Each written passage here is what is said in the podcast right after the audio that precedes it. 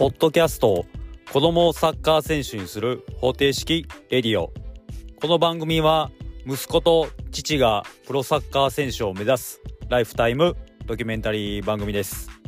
こんにちはとやじです。今日は2023年の10月の17日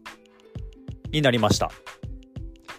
えっ、ー、と、先週なんですけども、先週、えっ、ー、と、次男坊ですね、いつもお話ししているうちの小学校2年生の次男坊が誕生日だったので、えっ、ー、と、8歳となりました。えっ、と、次男坊は、あの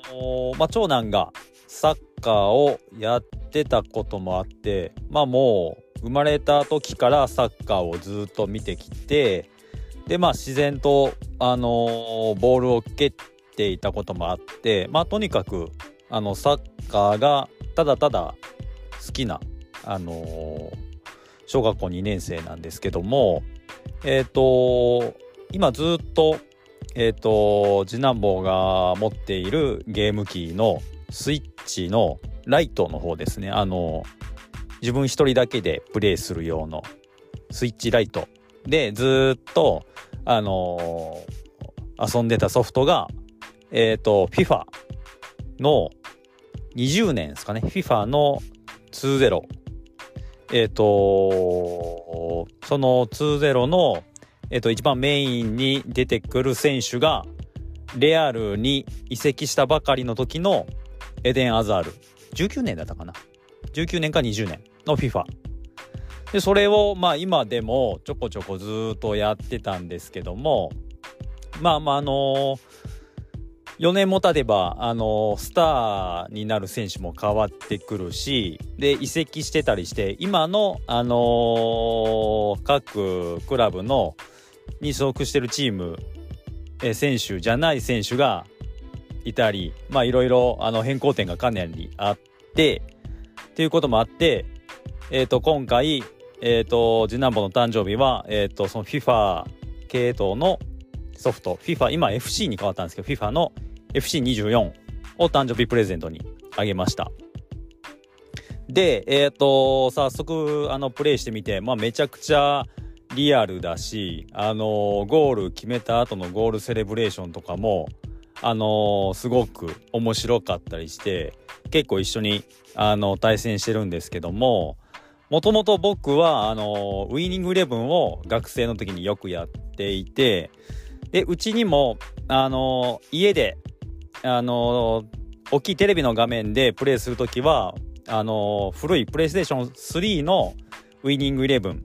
えっと、2013年バージョンなんでもう10年前のやつなんですけどもそれでプレイしてたんですけども、で、FIFA 自体は、あの、僕はあんまりやらなくて、で、次男坊はずっとスイッチライトでやり込んでたんですけども、まあ、今回あのー、えっ、ー、と、FC24 購入した時に、もうついでにスイッチを、ライトは売却して、えっ、と、普通のスイッチ、テレビ画面でゲームできる用のスイッチを購入したので、まあ、それで、最近一緒に FC24 をやってるんですけどもまあ言うてもあのウイニングイレブンの時は次男坊にほぼ1回も負けたことなかったので FC24 やっても勝てると思ったら今のところ20回ぐらい対戦して1回も勝ててないです。まあ、それぐらいあのー、次男坊は前の作品のでやり込んでいたのでなかなか勝てなくてちょっと悔しいんで、ちょっと操作方法とかもっとあのインターネットで研究して、絶対勝ってやろうと今思ってます。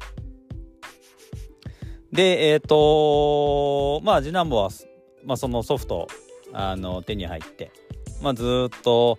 サッカー家帰ってきてサッカーの練習行くまでの時間それやって帰ってきて宿題終わったらまたそれやってって感じで、まあ、ずっと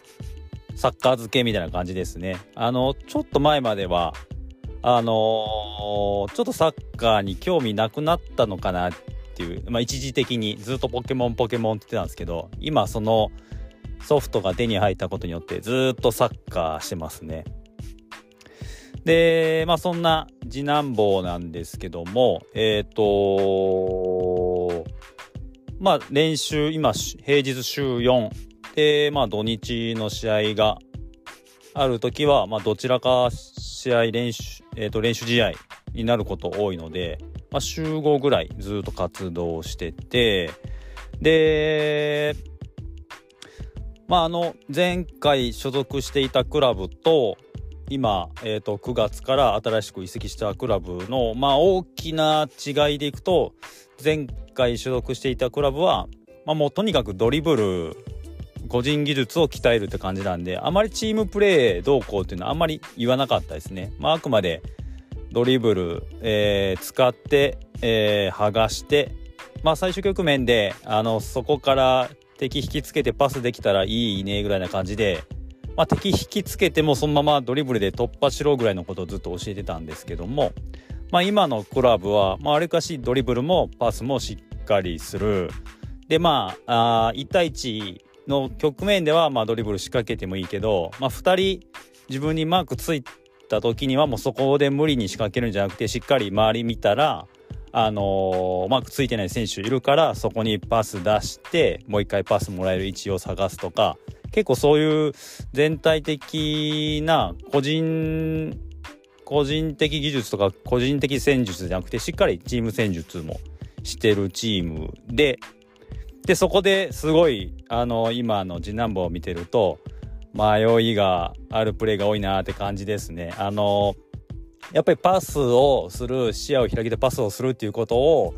教えられてるので、まあ、今までだったら1対1の局面だったらまあ、迷わずドリブルしてたのが1対1の局面でもここでパス相手探した方がいいのかなみたいな迷ってボール取られたりまああのー、パスを意識しすぎて今まで自分があの習ってきたドリブル全然使わないみたいな感じでまあこの最近はその辺でなかなか自分の個性出せてないなっていう感じですね。まあ、その辺もまあまあ徐々にそういうチーム戦術というよりは、まあ、パスのパスのどこでパスを出すのかとしっかり覚えていけば、まあ、だんだん自分の出したいもの、あのー、が出せてくるんじゃないかなと思ってます。で、えっ、ー、とこの小学校年代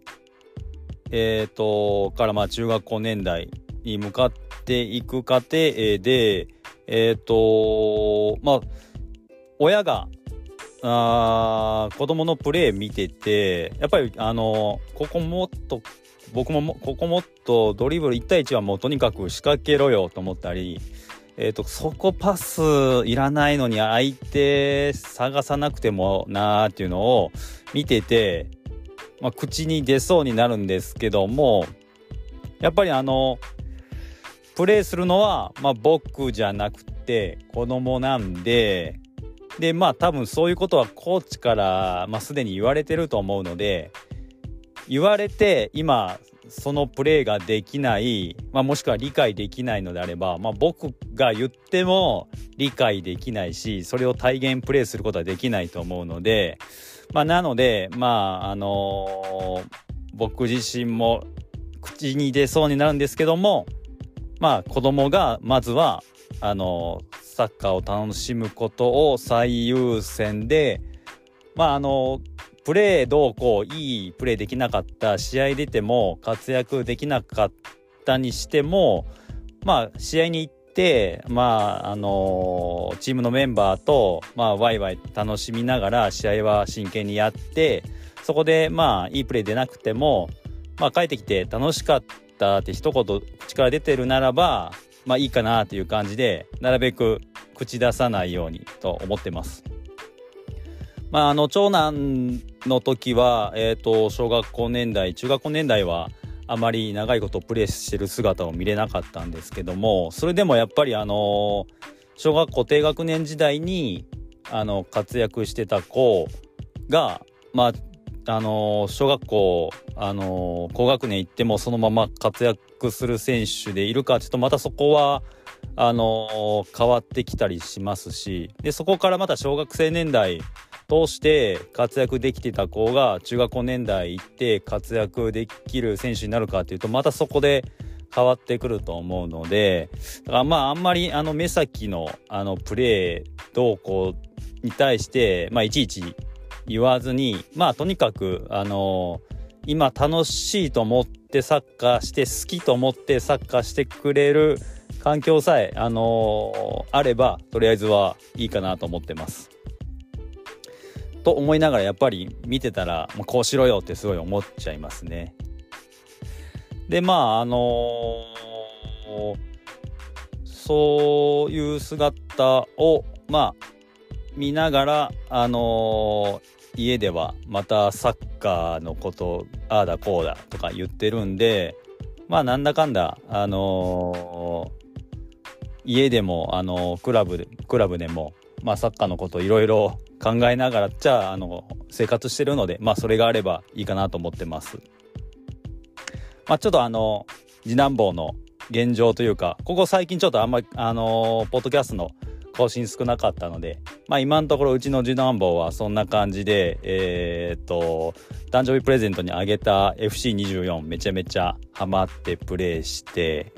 でまあサッカーも週5ぐらいはプレイしてるのでまあ、なんだかんだサッカー漬けな生活になってるなーって感じです。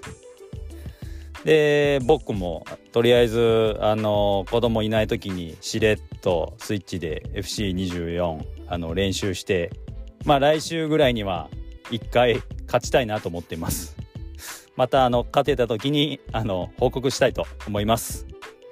えっ、ー、と、今日はもうこんな感じで大した内容もないですが、以上で終了とさせていただきます。ご拝聴ありがとうございました。